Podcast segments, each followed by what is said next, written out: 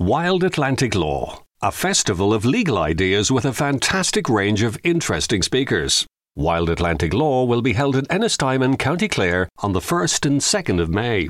Booking is now open at wildatlanticlaw.com.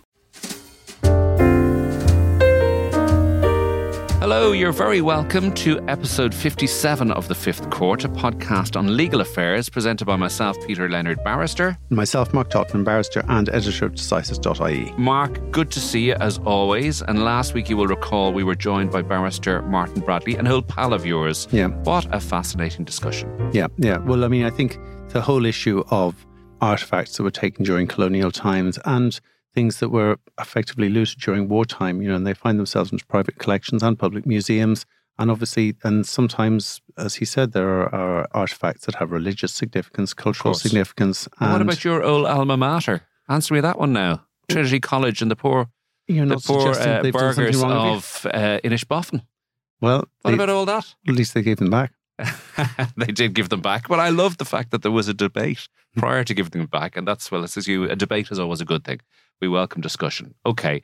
And this week, we're going to do slightly something slightly different. We always have a guest in this show. For the first time ever, we're going to proceed just the two of us. Yeah, Isn't that it? Mm. You're going to tell us about a case, Griffith and Griffith from 1942, a fascinating case that you discovered many moons ago and are very interested in. And I'm really Yeah. looking forward to discussing that with you, Mark. But first, we're going to take a look at some cases from the Decisis website. And we're going to start with a case involving succession law and specifically what should happen if an executor to a will loses the capacity to act. So it's not the actual person who made the will. Obviously, the person is now deceased. And the executor who's supposed to give effect to the deceased's wishes is no longer compos mentis. What happens? Yeah, well, what, what happened in this case, this is the case of EF deceased, and it's a decision of Ms. Justice Siobhan Stack. And the, the, really, the family members in this case were trying to get an independent solicitor to be appointed guardian ad litem in relation to certain proceedings they wanted to bring on the basis that their sister, who was the um, executrix, the named executrix, had, had lost capacity. So there was a question mark over whether she had lost capacity or not. Um, but the court, I think, was finally satisfied that that there w- was, was a very serious issue in that regard. However, the jurisdiction of the court to appoint an independent solicitor is one that only arises in certain circumstances. And the rules of court do actually make provision for an executor who loses capacity. However, the rule in question arose under the old wardship jurisdiction. Now there is this new decision making legislation where somebody loses capacity. And so the circuit court is the body that has the right to appoint what used to be described as a committee of wards of court. And what they do is they decide to, they appoint a decision making representative. And so what. Ju- Justice Stack said, it was not appropriate where there was a question mark over capacity simply to appoint a new solicitor, that they had to go through the circuit court procedure Okay. for And appointing official Uh, appointment. Yeah. exactly. Yeah. yeah. Okay, no, that makes that makes a lot of sense. Okay, so the next case concerns an adoption. The child in question had been conceived and born outside of the state. Ordinarily, the Adoption Authority of Ireland is supposed to consult with the biological father of the child, obviously in relation to any adoption application. In this case, however, the father could not be identified, so there was a difficulty here. Yeah, This is yeah. the case of in the matter of the proposed adoption of A, a minor born on a certain date. And this is the a decision of one of our more recent judges, Judge Nuala Jackson. Yeah. So, as you said, normally arising from case law going back some decades now, before an adoption order is made, they have to try and consult with the biological father. In this particular case, the mother of the child had come from another country. She said that she did, was not didn't know who the father of the child was. Clearly, because it's an extra jurisdictional matter, it wasn't within the remit of the Adoption Authority of Ireland to make inquiries in the other country. So the most appropriate thing to do in those that case was simply to make an application to the High Court to dispense with the requirement to consult with the biological father, Okay. and the the court was satisfied that th- this was the appropriate thing to do. Okay, very good. And finally, we take a look at a long running case involving illegal dumping. In this case, which went over a period of 22 years, there was uh, uh, alleged i- illegal dumping, or I think it was well established that there was illegal dumping. And there was a requirement to appoint an independent expert for the purposes of assisting the court and parties in implementing a remediation plan, obviously improving the site that had been subject Yeah, to illegal dumping. I mean, I've, 22 the years. number of decisions I've seen in relation to this particular case, and uh, and I mean, I think it's just worth quoting what Ms. Justice Humphreys said here. In the 44 years since a huge illegal dump, possibly the largest in the history of the state, began operating at a quarry site in Whitestown West in West Wicklow in about 1979, the situation has led to at least five sets of proceedings, 22 years of litigation, numerous judgments and decisions, of which this is the 18th. And he goes on to say later, a pessimist could be could rather be forgiven for hoping that all being well, we may see remediation before hitting the official Jarndyce versus Jarndyce threshold of 54 years in 2033. So this case just just it's grown legs. Okay. And so what he did in relation to this particular aspect was, I mean, the, the the last few judgments have all been to do with this issue of remediation, who's responsible for it, who's responsible for paying for it, what remediation requires. And he said, well, really, the appropriate thing to do is to get an independent expert in to oversee. And so that's the order that was made. And I noticed the plaintiff here was called Brownfield Restoration Ireland. So the clue is in the title there, really, isn't it? yeah. Okay, and that's Brownfield Restoration Ireland and Wicklow County Council, and it's a decision of Mr. Justice Humphreys. So we're back after this short break with both of us discussing the case of Griffith and Griffith. Silence in the fifth court. Okay, Mark, this is a first for us on the fifth court. We don't have a guest. We're going to do it. We're doing it ourselves. We're going solo So, here, are we? yeah. Well, solo if there's two of us. I don't know hmm. whether that's a, a contradiction in terms. But there's a case called Griffith and Griffith, which is a decision from 1944, the year of our Lord, and it's a decision of Mr. Justice Kevin Haugh. People might have be more familiar with his son, Kevin Haugh Jr. Kevin Haugh Sr. was a former Attorney General and was one of the very few High Court judges that existed in Ireland at that time. And he gave this decision in Griffith versus Griffith, which is a case involving nullity and family law, and it is a case that you love. Well, it's a now, case. you tell me why. Well, it's a case I first read when I was in the King's Inns, and um, I suppose it coincided with two things. One, I was reading Dubliners by Joyce around the same time, and I was struck with how this would have fitted reasonably comfortably as a story in in Dubliners. And then also, I was working, as you know, as a family researcher. So I spent a lot of my time looking at sort of birth, marriage, and death records. And in more recent years, family law cases have been anonymized. But this is a case from the 1940s where we know the names of the parties. And in fact, I was able to look up the marriage certificate, which, despite the fact, and I, no spoilers normally, but uh, but despite the fact there was an order of nullity, the marriage record was still on the register, which was curious. So I suppose that that was of of, of, of interest to me. But I just I I thought the story was just so interesting in terms of what Irish society was like in 1925 Yes. um, when when when the events in this case took place. So I just thought maybe we sh- we'd, we might discuss it. Yeah, no, absolutely. And I mean, I think I think the the, the comparison with the the content of a Dubliner story actually is really apt in relation to this. It's kind of anyway. Let's let, let's Yeah. let's go into it. So, the year of our Lord, 1925. Yeah. Young fella is out and he wants to go camping in Yeah. Howth. Uh, yeah, 19 year old boy, yes. Cyril Griffith.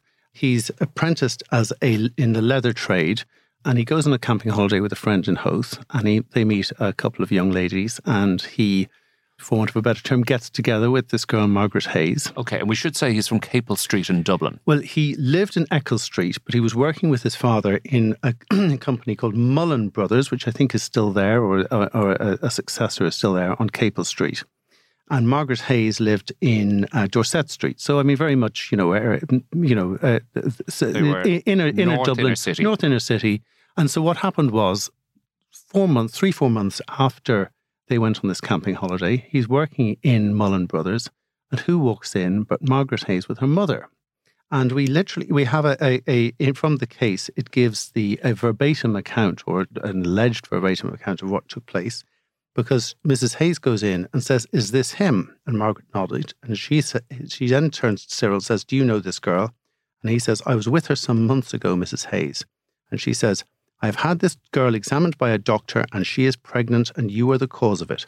I remember the date my daughter was in Howth. She took the liberty to go in my absence, and she has never gone there without me before. And he says then, she I couldn't be the father of the child, but she says it couldn't be anybody but you.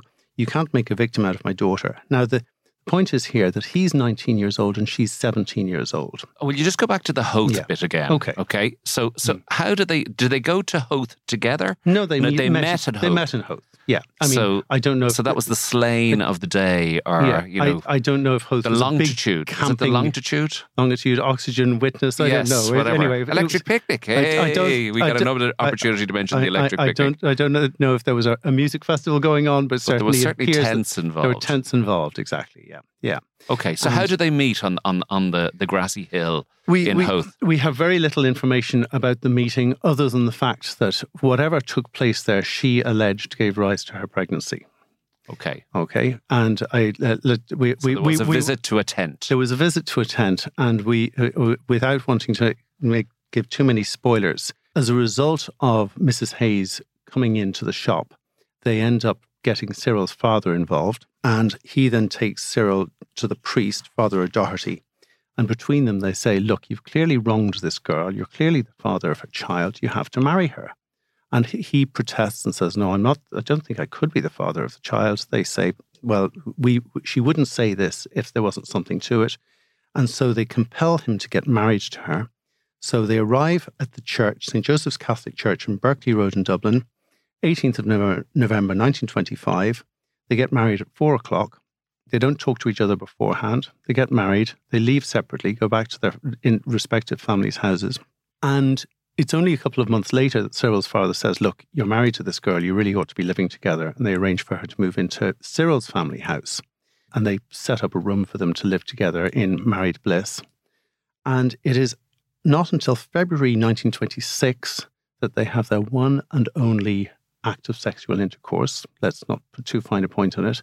After which Cyril says, and this is again verbatim from the from the, the judgment, what took place now didn't take place when we were in Howth. Why have you blamed me for Howth? And Margaret admitted straight away that he was not the father of her child. And she said that she apparently she told Cyril who the real father of the child was, although the, the, the name isn't given in the judgment. And she said she had to be find somebody else to be their father of the child because she said the other man knew too much about her. Now we can only speculate why she didn't want to marry the, the man who was the father of the child. And I suppose in 1944, when the judgment came out, maybe they wouldn't have speculated the way we would now. But obviously, we can well imagine that, that this 17 year old girl had been put in a difficult position, should we say. Of course, of course, and and I love the Mm. fact that a central player in Mm. this is Father O'Doherty. So there Mm. had to be a Catholic priest involved. Can, can we go back to that initial meeting? So so let's go back into the shop. I mean, the Mm. detail is interesting. Yeah. You know, so your man is going about his business, Mm. working away as a leather worker, whatever that means. Yeah. And in comes this mother and daughter, and he's immediately accused of being the father of her Yeah. child that is due. She's pregnant. Mhm. Now, I think it's we, we will go to the court case, and, and the, Mm. the court case is very interesting. But he is repeatedly referred to as a kind of an innocent young Yeah, fella. yeah. You know, and did he have any sort of opportunity to protest his innocence and to try and explain that maybe he mightn't be the father of the child? Well, it, yeah, it appears that he, he said to his father that he didn't think he was the father of the child, and he said to the priest he didn't think he was the father of the child. But I suppose he clearly hadn't had any sexual experience beforehand, or that's the, the, the impression one has that he, as you say, he was described as a bit of an innocent. And he clearly wasn't 100% sure. And it really wasn't until the time that he was in the family home with Margaret and said what took place now didn't take place in Howth. So, uh, to, Um, to quote Mick Jagger, mm. let's spend the night together. And after Yeah. that, he kind of said, "No, hold on a minute. Yeah. You know, now Yeah. Mm. I definitely know yeah, that I'm not the father of exactly. the child." And and she and she admitted straight away. So, what to do? What to do So at that point? So at that stage, he goes and he talks to his father. They go to Father O'Doherty, and um, and again, you know, it, it's a reasonable detail is given because Father O'Doherty did give evidence in the court case in 1944 that she explained to him what had happened, and he then drew up a document to the, for her to sign, which said, "I, Mary Margaret Mary Griffith, hereby state that Cyril Griffith is not and could not be the father of the child I am bearing." And that the statements which I made to the effect that no one else but he could be the father of this child which statements forced him to marry me were knowingly false. And she signed that in the presence of Father Doherty and Cyril Griffith. Okay.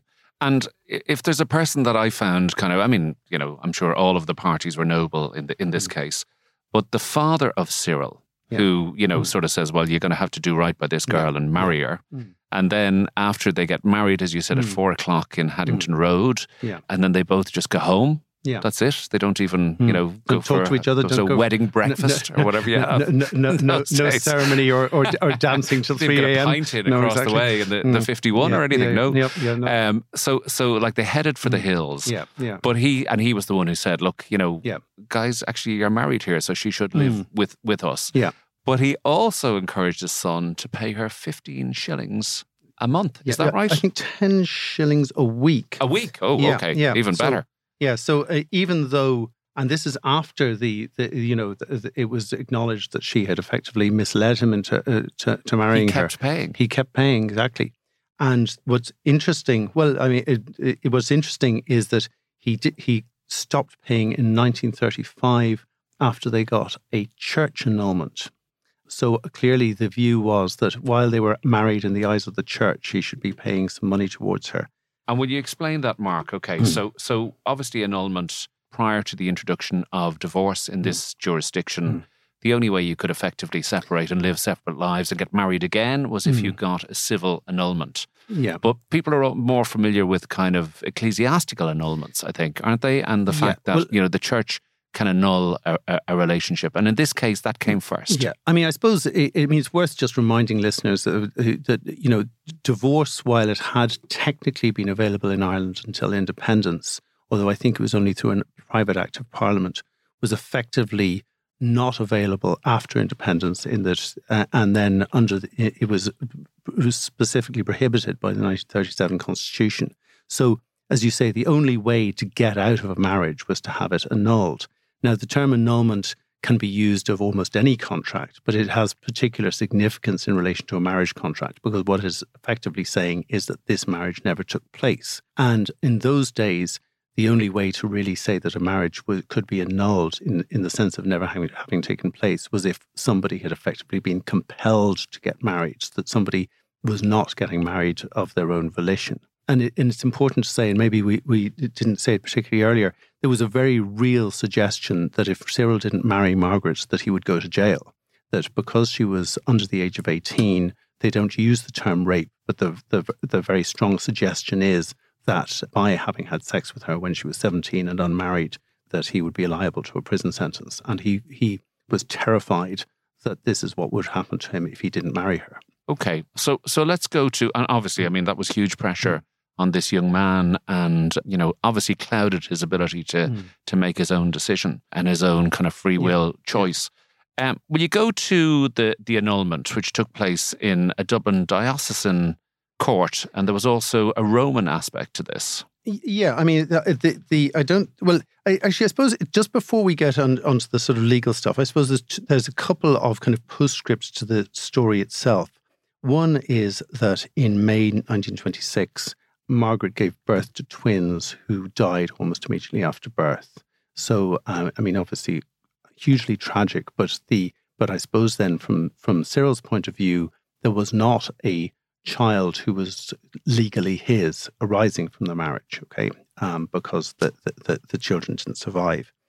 And then the other thing that's w- worth mentioning is that Margaret sent two very, very sad letters to him one in 1927 and one, one in 29. Remember, they got married in 25. And the, the one in 1927, she said, I ask you for God's sake to try and forgive all the wrong and harm I have done you. I know it is a lot to ask, but try and look, to overlook it all. And then two years later, she writes, writes to him and says, My dear Cyril, I hope you will excuse this note, as I told, as you told me before not to write to you, but I want you to meet me on Monday night at the Mater Hospital at eight o'clock. Please meet me there, as there is something I would like to ask you and, he, he, didn't never, go to meet her. So he never replied. We never found out what. I suppose that's was. understandable, Mark. yeah, yeah, but I mean, clearly he he he was he felt very hurt and betrayed by what happened. But you know, he was still technically married to her in the eyes of the church until 1935, when when, as you say, there was an annulment proceeding before the diocesan court. Now, What the diocesan court found was that the marriage was invalid on the grounds of what they called defective consent. And the term that they used was a consent caused by a fear unjustly imposed. So I suppose if if he had been the father of the children, it would have been a fear justly imposed, but it was unjustly imposed by virtue of the the, the misrepresentation by her.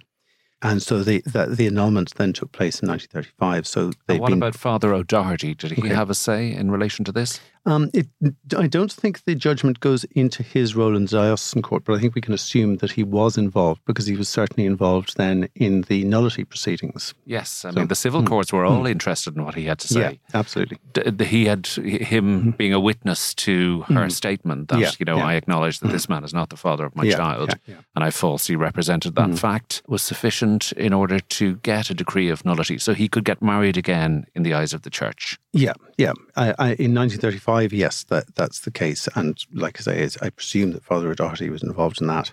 So Um, obviously he went down then the next day Mm. down to you know the four courts and filed an application for a civil nullity. No, he waited another seven years until 1942 before he brought an application for civil nullity. But he wasn't paying the 10 shillings every week. No, by that stage he was out of that, and it may- it may be, uh, and again we can only we can only surmise that the the the church nullity was considered more important, maybe from a social point of view or whatever. That and and again, there is no reference in the judgment to whether or not he was looking to get married again.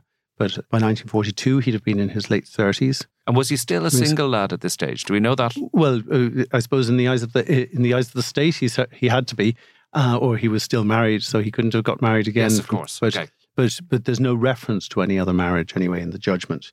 The curious thing, though, is that despite the fact that he'd stopped paying Margaret money in 1935, when he issued his nullity proceedings in 1942, the only re- response that he received was an application from her to the court for the payment of alimony, alimony pendente lite pending the hearing of the action. So, she, had was put her grief behind her. she put her grief behind her and appears to have She at still least needed the some money. money. Exactly, Okay. Yeah, yeah. So then the the So the case came before Judge Kevin Haugh. Yeah, And do we yeah. know a little bit about him, Mark? Do you want to tell us a little bit? Former Attorney General, Yeah, been I mean- appointed to the High Court, yeah, I mean, you probably know as much as I do. I must admit, um, I, but obviously a very senior Yeah. member of the judiciary yeah, and exactly, yeah, uh, you know a serious judge Yeah, and a very yeah. impressive judge. Mm, exactly. So the evidence in the hearing itself was given by Cyril, Cyril himself and by Father O'Doherty, and apparently by two priests who had been involved in the church annulment proceedings, but we don't know anything more about them by that.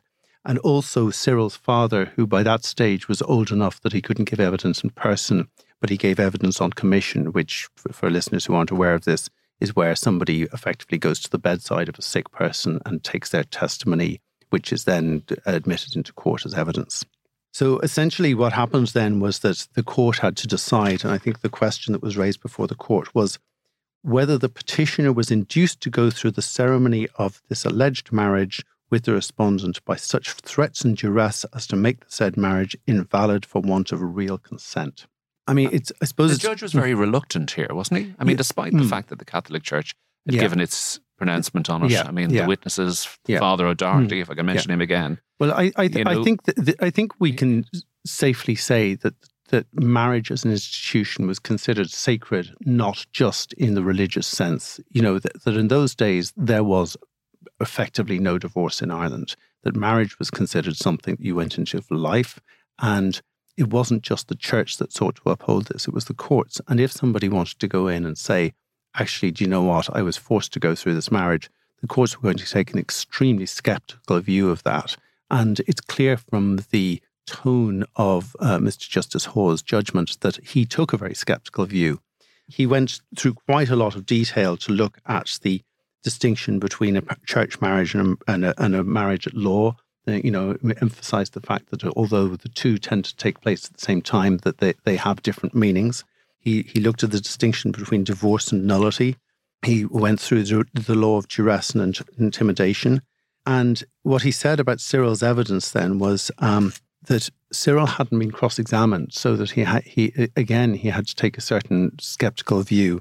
He said, "It is a unique and remarkable story, and if it stood by itself without reliable corro- corroboration, told some 18 years after the ceremony, I would be bound to reject it because of its inherent improbability, and might with reason suspect that it was either the result of his own invention or a collusive narrative prepared by both parties for their mutual convenience. That, you know, he's saying that even if two people wanted to get out of a marriage, that uh, you, you, know if they make if they come up with a story like that, that the courts would be bound to refuse to to um, to, to, to grant them. And, and, he did make the point that many valid marriages, you hmm. know, are are entered into on the basis of a threat.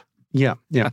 yeah. and that, you know, I mean, should we say I mean, valid in, in, in those days? I mean, the old shotgun wedding, for yeah, example. Yeah, you know, exactly. I mean, that's entirely mm. valid. Mm. I mean, that's yeah. a perfectly good marriage as far mm. as Kevin Haugh and Irish society was in, in, mm. in the good old days. Mm. So, so the, the form of duress in this, it, it's, it's, it's different. I mean, there was duress in this in the sense that this young man, the poor young fella, was mm. worried about he might have to go to jail because, you know, Margaret was 17 at the time. He was alleged to have had intercourse with her. Mm. But then there was also a lack of knowledge. I mean, he mm. didn't know what he was doing. He didn't know when, when he mm. when he made a commitment. Yeah. He wasn't aware of the true nature of the story due to his own innocence and to, you know, suddenly being confronted with this big scenario that he had yeah. never anticipated. Yeah. Well, I, I mean, I think the, the central part of this is the fact that she misled him, that she knew that another man was the father of her child, and that she clearly needed, in her own terms, to find to find somebody who was prepared to marry her,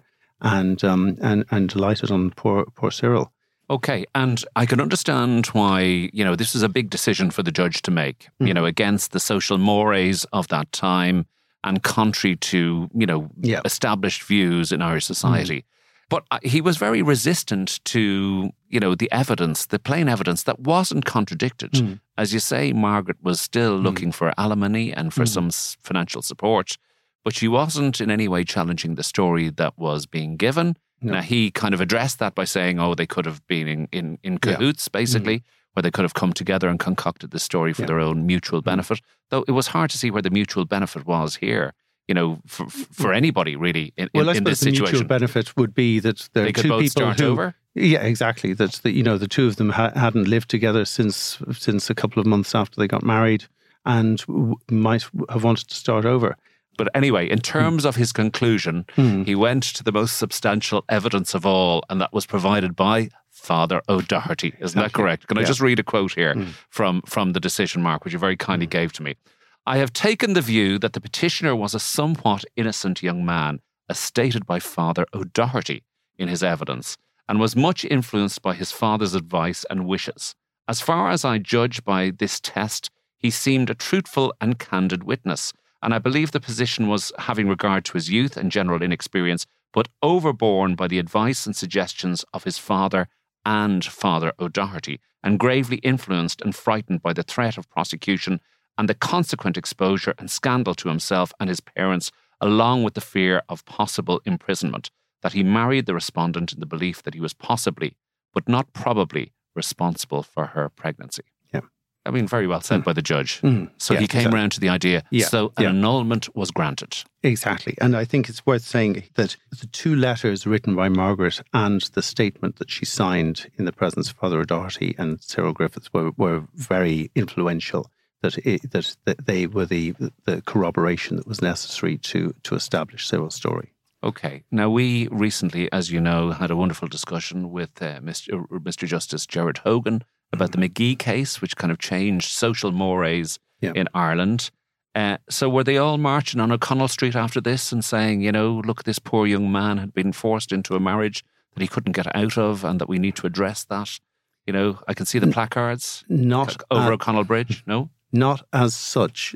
But what is worth saying is that the concept of legal nullity became a much more important feature of Irish family law in the years after this case. Now, obviously, the misrepresentation and duress were, were specific to this case, but what happened after this, sort of particularly in the 60s and 70s, was that the concept developed of somebody being um, effectively unready for marriage, unable to enter into and sustain normal marital relations, was the term that was used. So if somebody was effectively just a bit too young and immature to get married, the courts was started to take a rather benign view and would grant nullity in certain cases. Now, again, they w- would be extremely hesitant to do so, but there, were, there certainly was precedent for such cases. Yeah, I mean, I I don't know a lot about this area. I mean, when I'm thinking of family law, it goes back to Paul mm-hmm. Ward's lectures at UCD all those years ago.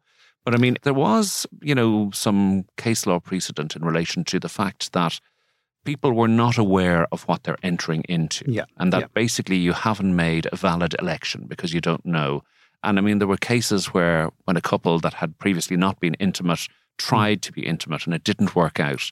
I Mm. mean, the state looked on that favorably towards the parties and, and basically said, we're not going to force you to stay together. That was a. I think there was a more long-standing rule that a marriage could be annulled if it hadn't been consummated, or if, should we say, one of the parties was unable to engage in the necessary act of consummation. But it was arising from that that they started to use the term inability to to enter into a, and sustain normal marital relations. It took a sort of a wider meaning than the the, the the straightforward kind of impotence. Okay, so so where stand we now, Mark? This has been really interesting, really, really good. Um, where stand we now in terms of nullity? Now we can get divorced. Do we need nullity anymore? Is it is it is it gone? Um, I think clearly, uh, I suppose a few changes have, have happened. I mean, first of all, obviously, in 1995 we had the divorce referendum, and now mm, you know, it, it, once once you've met the criteria, you can get divorced. So nullity isn't such an issue. I am aware from colleagues that nullity is occasionally relied on, really in cases where very young people have got married and the, the marriage has fallen apart so quickly that they they effectively say, "Well, look, let's let- let's see if we can treat this marriage as never having taken place, rather Yes. than going down the divorce." So, divorce." I mean, I suppose just, just for listeners mm. who mightn't mm. understand the distinction, mm. if there is, if the, the, the marriage is annulled, it never happened. yeah, it's, a way. It's gone ab initio. It's Exactly. gone. it- it's a way of saying that the con- the marriage contract never took place at law. Whereas if you get divorced, you were married up until the point at which you got divorced. Exactly. And, And- you had a valid marriage, and Yeah. therefore consequences might flow from that. Yeah. Property rights, maintenance, all that sort yeah, of stuff. I mean, I suppose it's also worth saying that the distinction between being married and not being married has fallen away in a number of respects. First of all, in 1987, the concept of illegitimacy was removed at Irish law. So if a child is born outside of wedlock, that the child doesn't suffer in the way that they did previously in relation to, um, well, particularly inheritance rights.